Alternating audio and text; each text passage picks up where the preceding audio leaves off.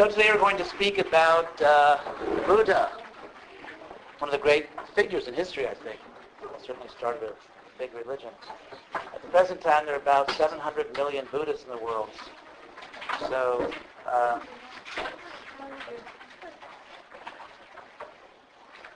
you must have read, uh, his name comes from the Sanskrit root Bud, which means to awaken or to to awaken someone else or to awaken oneself. So Buddha uh, then becomes the awakened one. It's sort of a title as opposed to a personal name. I'm sure you read that. So um, I wanted to talk about Buddha's life, his biography, and his social impact and his social philosophy, because he had a very important social agenda. In a sense, he's described by historians as a reformer.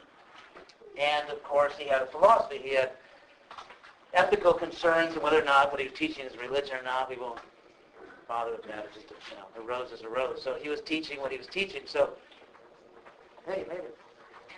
So we'll talk about his philosophy, what he taught, what his social views and impact were, and about his life. So to begin this, I want to uh, address historiographical issues. Graphe in Greek just means, hey, how you doing? Graphe in Greek just means to write. So historiography is just writing history. Not the history itself, but the writing of history. So Buddha, the Buddha appeared about approximately 2,500 years ago. There are still scholarly debates, give or take several decades, whatever, but about 2,500 years ago. And um, the earliest biography was written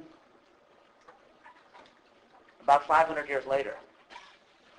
So there were teachings. Now the case, to give an analogy uh, from Christian history, for the last 200 years, among Christian scholars, who in the beginning were, were actually devout Christians, not people who were out to get Christianity, but Christian scholars, scholars who were Christians. For the last few hundred years, there's been a search for what they call the historical Jesus. In other words, we have reliable evidence there was a person named Jesus, and uh, and then we have this information about him coming somewhat later from people who had certain views and certain purposes. And to what extent are we getting a transparent picture of Jesus? To what extent are we getting a picture which is filtered through the accounts? Can we really reliably get back to the actual Jesus so we can see for ourselves exactly what he did and said? Anyway, I'm certainly not going to uh, attempt to give the answer to that, but that has been a very significant issue in Christian studies among faithful scholars and non-faithful scholars for, for the last few hundred years. So in the same way, uh, what about the historical Buddha? To what extent are we really getting an accurate, quote-unquote, scientific picture? I mean, even most people in America don't believe everything they read in the media. There's a whole issue today about people reporting to us things that happened today. And a lot of people are skeptical about reports they get, even from journalists who think that they're being professional and just telling you what happened. And you know the whole telephone game where you tell someone something and it goes around, by the time it gets around again, it's a very different story. So to what extent can we really get back to the historical Buddha? So that, that's the first thing I want to raise. I'm, I'm going to read some quotes from different sources uh, that address this issue. And then we'll talk, of course, about the life of Buddha, which you've all, I'm sure, read about. Uh, so, of course, there's the Tripitaka. The information comes, Pitaka means basket, in Sanskrit, three baskets, which are the sutras. The sutras are basically uh, just what Buddha said, his, his teachings, or, or, what people say he said. And the most sort of simple, direct way. Then there's the Vinaya. Vinaya, in Sanskrit, the word Vinaya means something like discipline. It can also mean humility. These are the rules of the monastic orders because Buddha himself, of course, was a renounced person. He was in the Shramana tradition, or he came out of the Shramana tradition. And apparently he was actually quite a good organizer. Uh, he came from a, a ruling family there's a whole debate on whether the town he came from, was it really a kingdom, as later sources say? Was it simply a republic? Was his father simply a member of the city council, basically? Or or a real king. But in any case, it seems clear that he came from an upper class family, a family that was used to governing. And he certainly had skill. He certainly had ability in organizing his community so that by the time he left this world at the age of 80, there was an organized thing going on, an organized monastic tradition.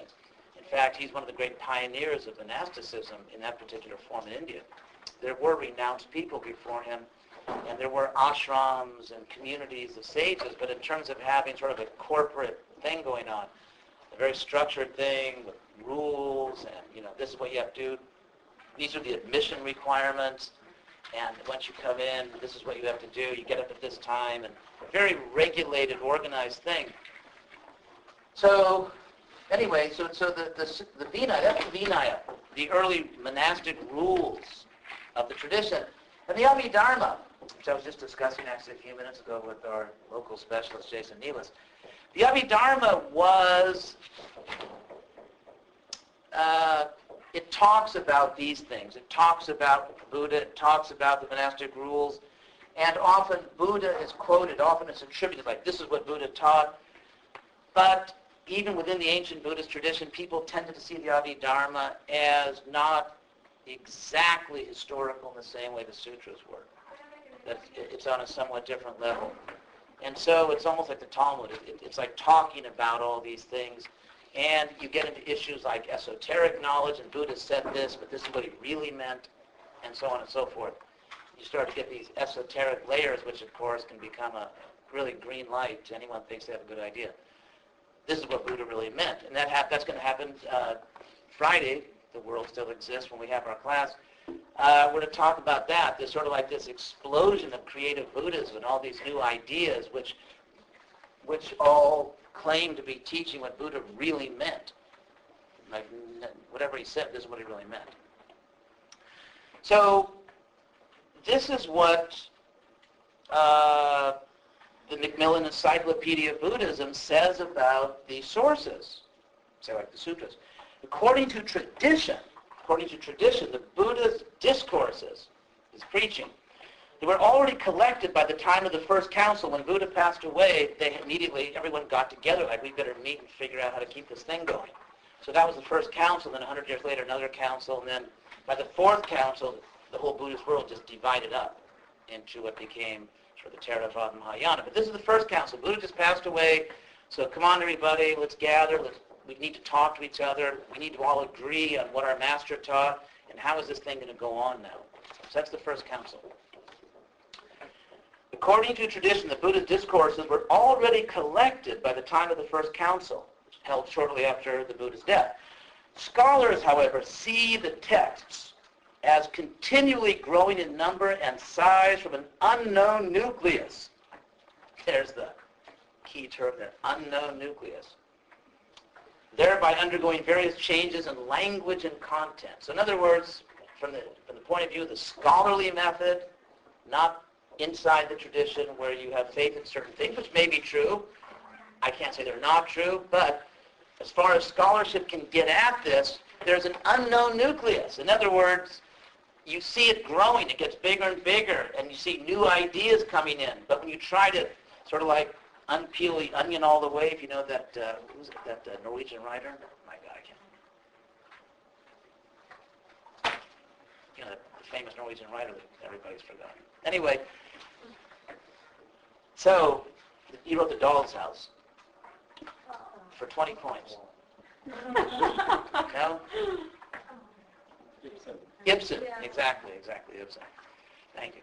So, 20 points we'll talk about later. What, of, what that means. Anyway, so it's like it's like you unpeel all these layers, and at the end, not, there's no center. I mean, obviously there was an original idea, but we can't find out what it was.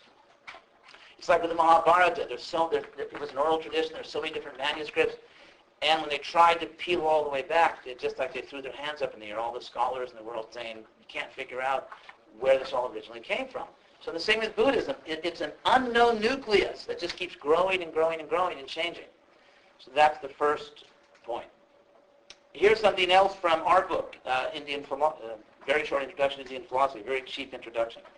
Notwithstanding the free circulation of many popular stories based on the Buddhist tradition's didactic, teaching, and hagiographic narrative literature, you know all know hagiography, writing about saints.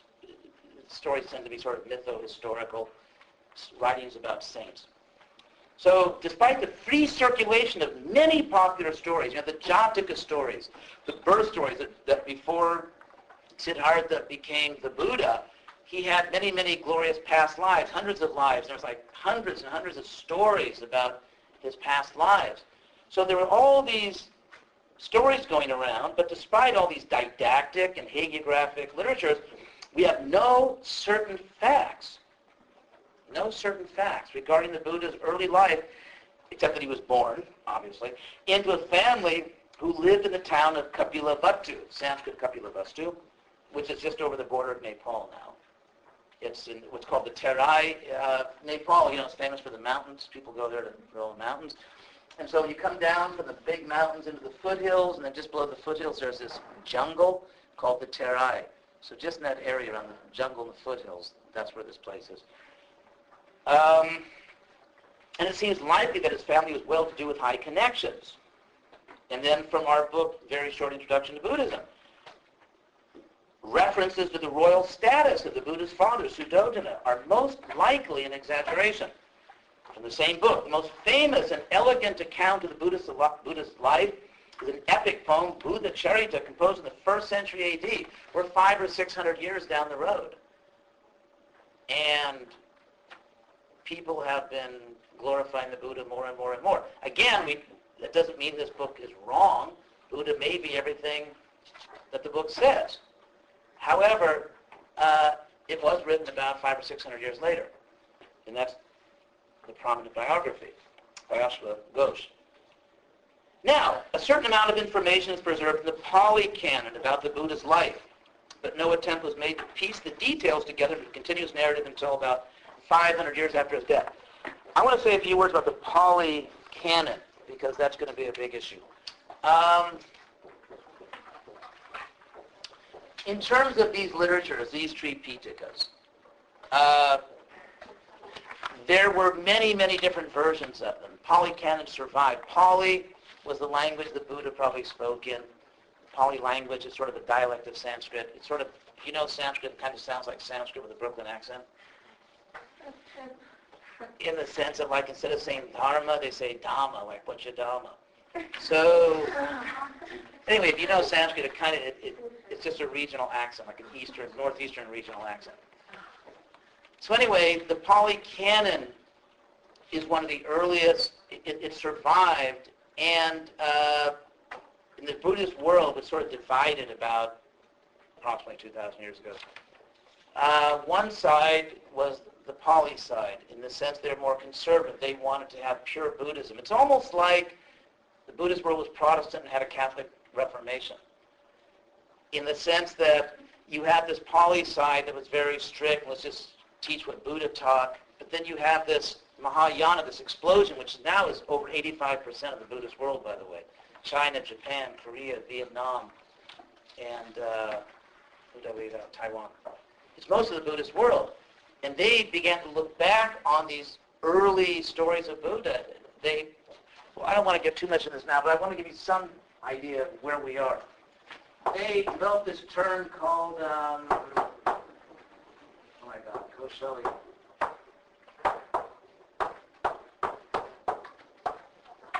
Upaya. We're going to talk more about this next week. Upaya means the means, like the way you do something, the means for achieving an end. And Kaushali means skill. So skill and means. The idea that what Buddha taught at this early stage was just very skillfully finding a way to help people at the time were kind of clueless. They were kind of back they were called childish. And in fact, some of the ways the Mahayana will talk about these early followers of the Buddha are, are kind of denigrating. They kind of see them, you know, they, they didn't know very much, and so Buddha just taught them certain things because that's what they could understand. And they, they give the example that, you know, your children are trapped in a house, a house on fire. You can't explain to your children to come out, so you tell them, hey, there's some candy outside, so they run out. So all this early trying to get back to the early, early Buddha Mahayana Buddhism, which now is 85% of the Buddhists in the world, they themselves will say this was just a sort of a trick, a means that Buddha had to draw people in. But the real teachings, what he really meant to say is something else. We'll talk about that next week. But in any case, the Pali Canon, which is now was preserved in Sri Lanka, just south of India, they have what they claim is the old stuff. This is the real Buddha, not all this stuff that you guys added on, not all these new interpretations and esoteric stuff. So that's the Pali Canon. And so some people think that if something's in the Pali Canon, the kind of Pali Canon centric, that if something's in the Pali Canon, that's the real historical Buddha. There's a problem with that view also, with taking, even if you take the Pali Canon, even if it is was just a means that Buddha had to draw people in back then, but that's the real history, there's a problem with that view also. Uh, here's a quote from a British scholar named Skilton, who teaches Buddhism in England regarding this Sutra Pitaka, which is what Buddha really said. In other words, this is the monastic, the monastic rules. These are the uh, sort of interpretations of all this stuff. But this is what they claim Buddha actually said. These are, you know, the sermons. This is what he really taught. So regarding the Sutra Pitaka, there were versions of this. There were versions of this in Sanskrit, Prakrit, Gandhari, and other vernacular languages belonging to various other early schools. In other words, the Pali Canon, which survived in Sri Lanka, written in the Pali language, that's just one of many versions of this, going back to those times. Large portions of these other Sutra Pitakas have survived in Chinese, because when the Chinese took up Buddhism, uh, approximately 1900 years ago or 1800 years ago, we'll talk about that, they, um, they wanted to translate all this stuff. They wanted to get the scriptures. So some things have survived in Chinese, though only a small proportion of these have yet been translated into any European language. I remember I had a friend, Charles Hallisey, when I was at Harvard, and uh, he taught Buddhism there, and he, once we were just walking and talking, he said, yeah, the dirty little secret in Buddhist, Buddhist studies, he's got all these old texts and, and they haven't been translated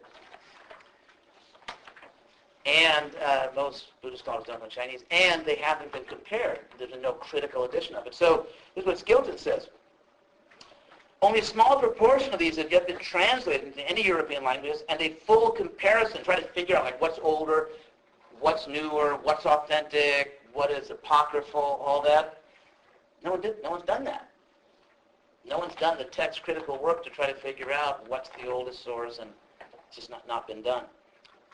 The reason he gave is because everyone's trying to get tenure, and that's people don't see that as like a real sexy academic thing to do. So you won't get tenure if you just like look at all these old books. And... So much was thought, and, and, and, so not only that, but much was thought to have been lost after only the first thousand years. So not only has most of the stuff not been translated to any European language, not only has it not been critically compared, people believe much of it was lost. Supposedly recited by Ananda. Ananda was like the personal attendant of the Buddha and an intimate acquaintance. And so in, in the sutras, the typical formula is that Ananda says that, uh, thus I have heard, at one time, and then this or that, Buddha said. So Ananda is the companion who relates all these things. Supposedly recited by Ananda at the first council. Again, the Buddha's just passed away. They had this first council, and Ananda who was the personal attendant, the intimate traveling companion, associate of Buddha, he's still there. And so he's confirming or reciting this is what Buddha said. And so all these sutras are given that authority. Yeah, Ananda told us this. I mean, he must know what Buddha said. But there's a problem with that. And that is, however, many of the sutras in the Pitaka, in this particular basket, post-date this time. In other words, by linguistic analysis and by other means, you study them, you see that, well, these things were actually written later. This is not the language that Ananda would have been speaking in. Some can be seen to be composite in character. In other words, someone added some things in, stuck some other stuff in interpolation. And some can be with an early core surrounded by additions. In the Pali recension, some of these additions appear to be editorial in function, seeking to modify teachings in the light of a preferred doctrinal stance. In other words, someone read it and that doesn't sound right. That's not what Buddha would have said. And then they took out their, whatever they scratched with in those days, they used to scratch onto palm leaf and uh, birch bark. So, so there are serious historiographical issues here. The Pali Canon is, is the oldest in the Theravada side of Buddhism, and yet that's only one of many different versions. And even the Pali Canon appears to have been messed with. There's interpolations, maybe extrapolations. There are different levels and everything. And that's what we have to go on. So I mention these things not to, I don't want to make everybody completely cynical like we know nothing about Buddha but rather that we sort of have to a little grain of salt with this. We take a little grain of salt and realize that we don't have just hard scientific history. We have a tradition coming down, and we certainly know that this is what the tradition says. We know this is what the tradition says. But what actually happened is, um, at least by academic means, if someone's a faithful Buddhist and feels they've had experiences that confirm that this is what really happened, then that's a religious claim which we can't talk about academically. But in terms of academic means, it's, uh, it's not all clear. Any questions on that so far? This, yes? You said that um, there haven't been any critical comparisons of the Chinese text and Yeah. the I Sanskrit one? Right. Little There are- pieces in the sense are, that... like Chinese scholars. Very good. Yeah, excellent question. There, uh, yeah, in fact, there have been like little bits and pieces. Like a Chinese scholar, let's say, will take one thing and translate it and compare it. So there are some bits and pieces, but nothing like a comprehensive study. So it's just just trying to do that now. I think in Berkeley there's a. I used to go to Berkeley was a kid. Your age. So at Berkeley now they have a, um, a project to try to do this. So maybe you know there is help on the way eventually. Yes. You mentioned earlier that, that lotto chronology was, has been discredited. Glottochronology doesn't mean saying this is older than that. But You mentioned that, that the, uh, they couldn't, they, they, according to the languages, they decided that this was much earlier than an Ananda. No, glottochronology means to know exactly the rate of language change. I mean, we can look at Chaucer and Shakespeare and, let's say, an Apple computer manual and see that these are different levels of English. But what you can't do if you don't know the history, like we happen to know basically when Shakespeare lived, we know when Chaucer lived, but if we knew nothing about the history, you couldn't look at those languages and say exactly how much time elapsed between, say, Chaucer and Shakespeare. You wouldn't know it. That's what it means, like saying it was exactly this many years. That you can't do. Yes? It's interesting that um, Buddhism, like after some time, didn't survive in India, but then it went to China and all those like, um, and Japan. And all. I wonder why like it succeeded there. Like, was there a religion there that you know didn't work out, or why they took liking to Buddhism? That's a very good question. And uh, forgive me, but like, like Fri- uh, Friday we'll talk more about that. But please, Okay. you know, I'll try to remember to bring it up. That- that- That's a very good question. What happened in India? What happened in other places? Basically, when Buddhism, just very short, so I don't want to completely ignore your question. When Buddhism came over, went east, it came in this super impressive cultural package because Buddhism didn't go east until after the Mahayana hullabaloo. You know, this big explosion, and you'll see. I mean, the Mahayana thing was this incredible historical development. And so, I'm not saying they were right, but it was very impressive. And with the Mahayana development, which we talk about Friday, we talk about everything Friday. Um, that's when Buddhism also started to sort of this rapprochement, of to come back toward Hinduism, because as it grew, it kind of took all kinds of things from Hinduism. It became much more like Hinduism. So by the time it went far, far east, it had this super impressive culture all around it in terms of literary culture, philosophy, monastic practice. It, it was a real juggernaut. And, and it didn't just totally, it didn't just immediately bowl over the Chinese because there were certain problems. Like Confucianism stressed the importance of the family, and the Buddhists were saying, hey, everybody, leave your family and become a monk. So Chinese didn't love that idea of leaving your family. So there were some problems, but, it- but it, it was very impressive culturally, and it, it, it had tremendous impact, and eventually became a central religious orientation in the Far East. Yes. One can speculate the reason for the lack of success of Jainism and Buddhism in India because ontologically, Buddhism, Buddhism doesn't really explain the existential, you know, truth about the self. It, it really leaves the question. Funny you should say that because we're just about to talk about that now. Okay. So we're, so we're going to talk about that, okay? Um, so anyway, I've problematized enough, I think. The, uh, the historiography, I don't want to be cruel. Just, just very briefly, things you, I'm sure you've read that um, images of Buddha, those famous Buddha statues, some of which the Taliban blew up. That was their contribution to world culture. But these, these, these very famous, these very famous Buddhist statues. It, these, what's that? That was Afghanistan. Yeah.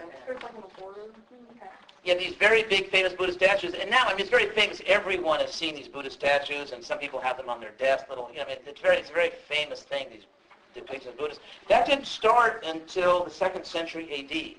or B.C. Was C.E. And then, uh, so Buddha more and more starts to become a figure of devotion. At first, he's like the great teacher. and He has these simple Four Noble Truths, which you know.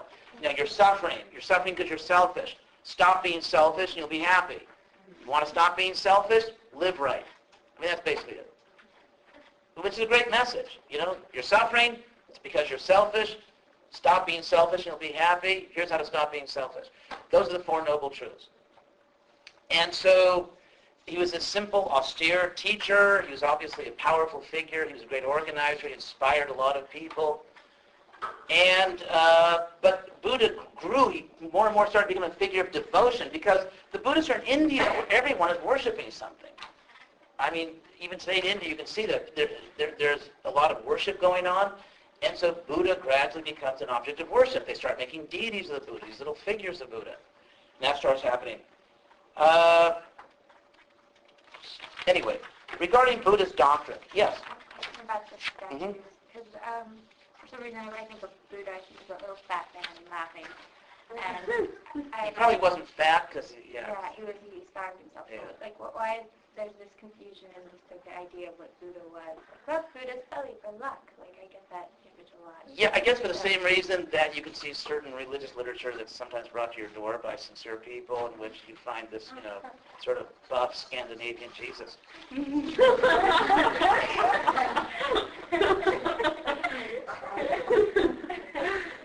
So people do tend to make themselves comfortable with their religions, and and, uh, and because for centuries and centuries there were no paintings or sculptures of, the Buddha, so when they finally came, it was like anyone's guess what he really looked like. And also Buddha himself encouraged people to be sort of free thinking, so people kind of Buddhism was a very expansive.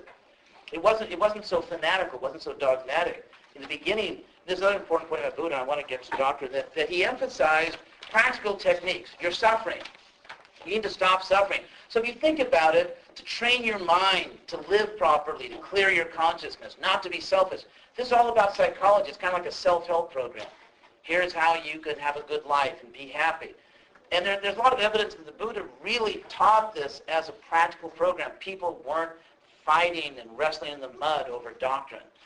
It, it, it wasn't like that. It was really about how you can have a good life and be happy and stop being selfish. And so, uh, in that regard, socially, uh, again, we talked about this last time. Buddha appears at a time when, again, he's over in East India. There's not, it's not the center of Brahminical influence. There's this very rigid, hardened caste, hierarchical caste. Uh, there's not much, or like zero upward mobility spiritually, and uh, it's very ritualistic. And Buddha was, extremely revolutionary. He just says, forget all this stuff. You know, forget the rituals, forget the Vedas, forget the Brahmins, forget the caste, just forget it.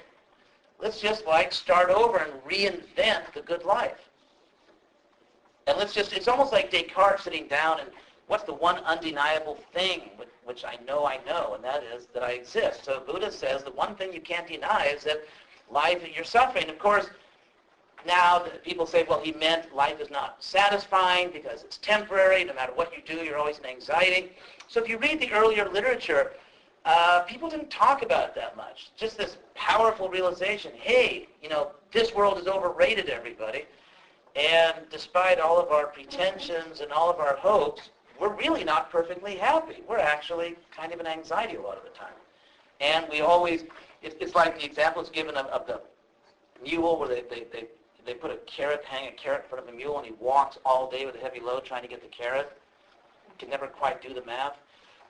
Then I'm not getting closer to the carrot. So in the same way, you could say life is sort of always striving for something, and you get it, you strive for something else. And the Buddhists made these exhaustive, leave out nothing analyses of why life is miserable and suffering. But in any case, uh, so Buddhists, yes? I heard that the Buddha image came because out of, out of China, because they associated prosperity with like a girth, you know what I mean? Like, Yeah, yeah. In India also to some extent. yeah. Yeah. I, I hope by now they sort of to speed on health issues. But so anyway, uh, so early Buddhism, and you will see next, well, Friday. We'll see. You'll see everything Friday, including the future of the U.S. economy. So the idea is that they were really focused more on techniques, and so the first debates in the Buddhist world were not on doctrine. The first debates were not about doctrine, not about, you know, what is God, what is not God, what is soul, what is not soul. Like how to run a monastery. How do you practice? How do you practically get into this higher state of consciousness?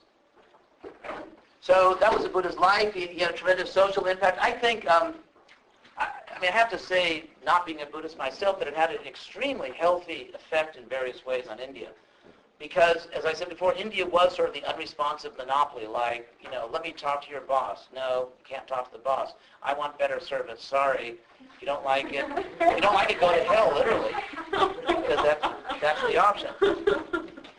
So you have this unresponsive monopoly, and suddenly you have this tremendous challenge that wakes up India. I, mean, I think it's really fair to say that Jainism, also, because Jainism is like very small now numerically, there's only like a couple million in India, which is very tiny for a country with over a billion people. But up until, uh, oh, you could say 800 years ago, or even probably more recently, Jainism was really in the running. They were really neck and neck with Buddhism. Jainism and Buddhism were really both up there. They both had a lot of influence. And, and so these new things that came on that rejected the Vedas, rejected the Brahmins, they really woke everybody up. This was a total wake-up call for the Vedic Hindu side, and they responded. I mean, if you look at uh, the effect of the Protestant Reformation on the Catholic Church, in the sense they had to reinvent themselves. You know, the Jesuits suddenly came into being, and they just they just really had to redo a lot of things and become competitive. And and so I mean, it's, you know, it's the American way. Competition produces lower prices and better service. and in a sense, this is what happened. And I was just thinking about this the other day that um, there was something that must have been incredibly liberating for people in India back then when suddenly it's on merit. Like if you are spiritually inclined, if you feel a calling, because there, was no such thing back then as a calling. Like, what's your last name? You know, where were you born? Sorry, wrong birth. We talk nowadays about a calling, a spiritual calling. If you felt yourself called, if you felt yourself inspired, you could become a Buddhist monk. You could become a Buddhist teacher. Didn't matter where you were born. Suddenly, all those people out there that had the ability, the desire, they had a chance to do something. So it must have been incredibly liberating. It's almost like the collapse of the old Soviet regime. I mean, where suddenly, you know, it's like, well, maybe we won't talk about modern Russia. But it is a fact that um, it was the change of the Buddhists. There was something incredibly liberating about it. Now, another thing I want to talk about is if you study the sociology of revolutions in terms of if you study the sociology of revolutionary communities and then once the revolution's over, you become settled, one thing you can observe over and over and over again, whether it's the American Revolution, the French Revolution, the Buddhist Revolution, other religious reformations, is that when people are in this revolutionary spirit, people suddenly are free. They don't worry so much. They don't, as I say, sweat the eschatology. You know, eschatology, which uh, I have a dictionary definition. Did I print it? Oh my God. You... Anyway, it means, eschatos in Greek means like the last thing. What happens when you die? What's the fate of your soul? Where do you go? you know, it's, it's like what happens at the end? What's going to happen to me after I practice this? So in this, like if you look at solidarity in Poland, maybe it's before your time, but when the Soviet Union began to unravel, and they had this big solidarity movement in Poland led by Lech Walesa. He was this sort of dock worker, great revolutionary leader, stirred up the Russian, the, the, the Polish people, and they started this non-cooperation with the Soviet Union. It really was a major blow against the Soviet Union. And so naturally, after they became free, uh, they elected Lech Walesa as president of Poland. He was a terrible president. Great revolutionary, terrible president. So in the early days of Buddhism, in the early days of Buddhism, there was this tremendous freedom. It was like this great freedom movement to get past the caste system. And you don't have to follow the Brahmins. And you can actually, Buddha even encourages followers to think for themselves. You may have your own ideas on these things. And so, therefore, but one of the results of this is, I believe, is to quote our book on uh, Buddhism, not the philosophy of Buddhism, what becomes of a Buddha, like the highest level, or an Arhat, which all the literal translations of the books were actually not literal. Uh, it's funny because these books, all the time they say, this literally means so-and-so, but it, it doesn't. So the Sanskrit root, uh, art means to be worthy, like arhati. It's a verb. It's a very common verb. To be qualified for something, to be worthy of something. So arhat literally means like the worthy one, qualified, worthy person. So uh, what becomes of a Buddha or an arhat at death? I mean, if you're giving your life to Buddhism, like, okay, I'm giving up the whole Vedic thing, the caste system. I'm going over the wall. I'm becoming a Buddhist. I'm free. And I'm going to dedicate my life to this. So what happens to you at the time of death? Like, what's the grand prize? Well, what becomes of a Buddha or an Arhat at death? It is in connection with final nirvana that problems of understanding arise. This is from our book. When the flame of craving is extinguished, by the way, vana in Sanskrit, uh, the Sanskrit word vana means like a current or a flow. It can be like the, you know, it can be water, flame, anything. And near, plan ahead, right? Nir means without in Sanskrit. So nirvana means vanaless, no vana.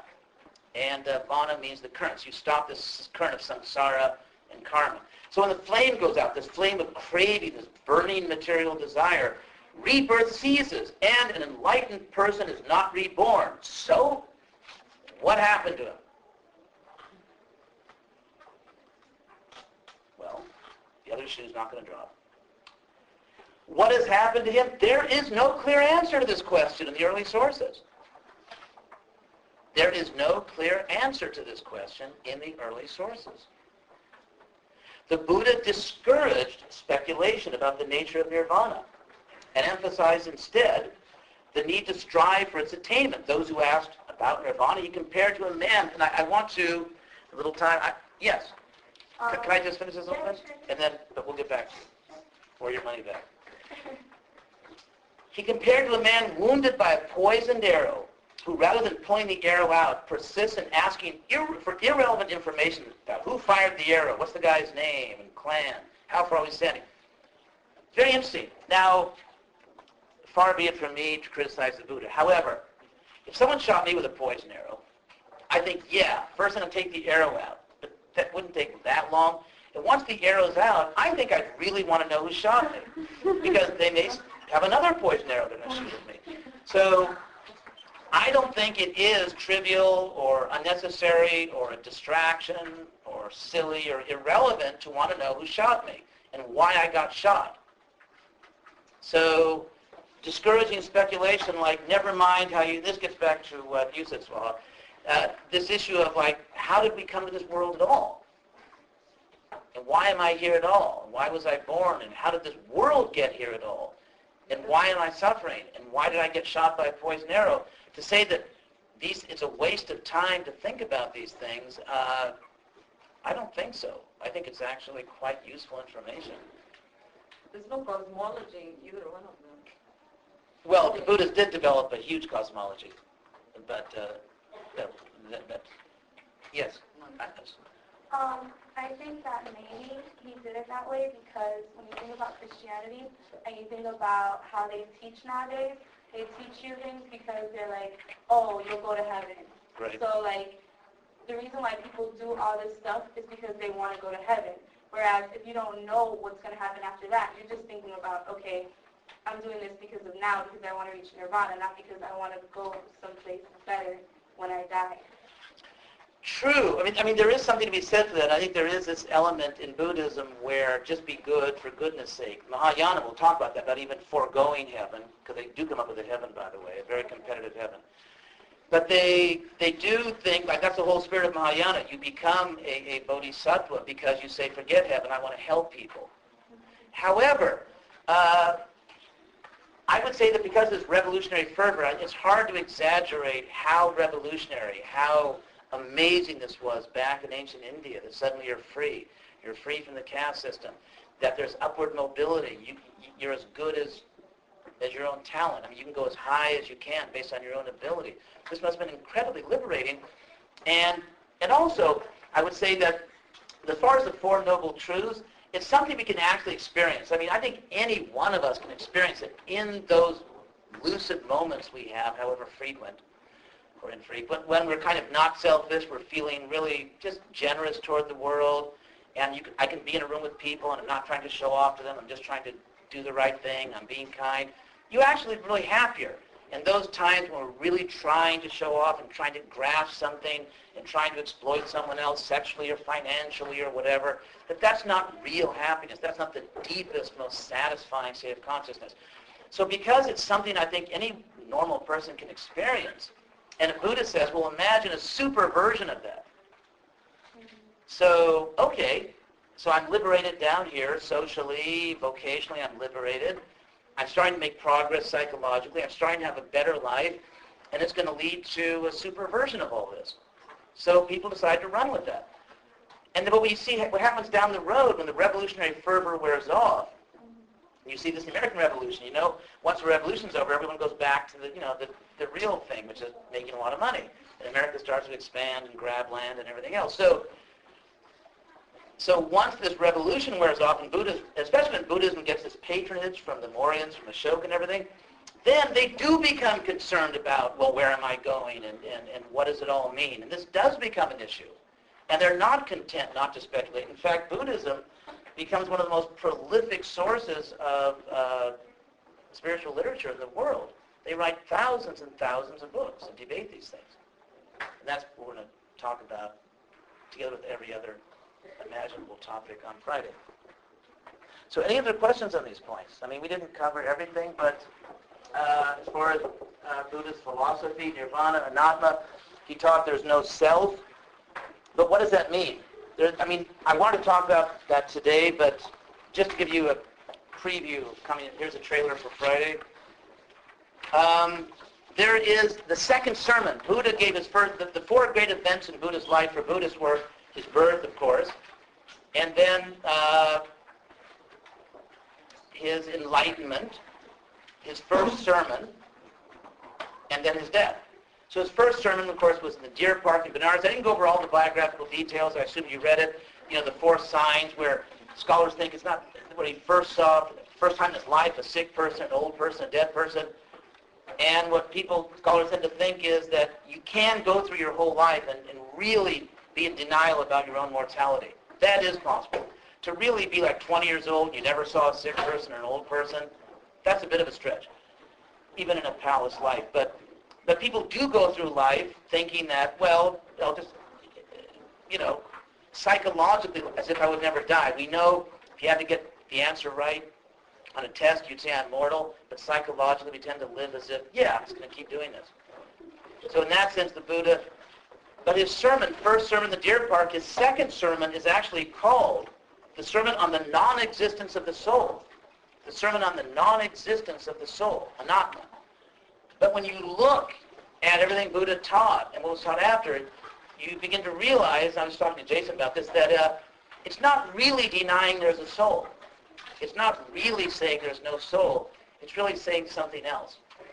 And uh, sort of an unusual way of saying it, but saying something else. So we'll talk about that later. Any questions? Before you all uh? Okay, thank you all very much. See you on Friday.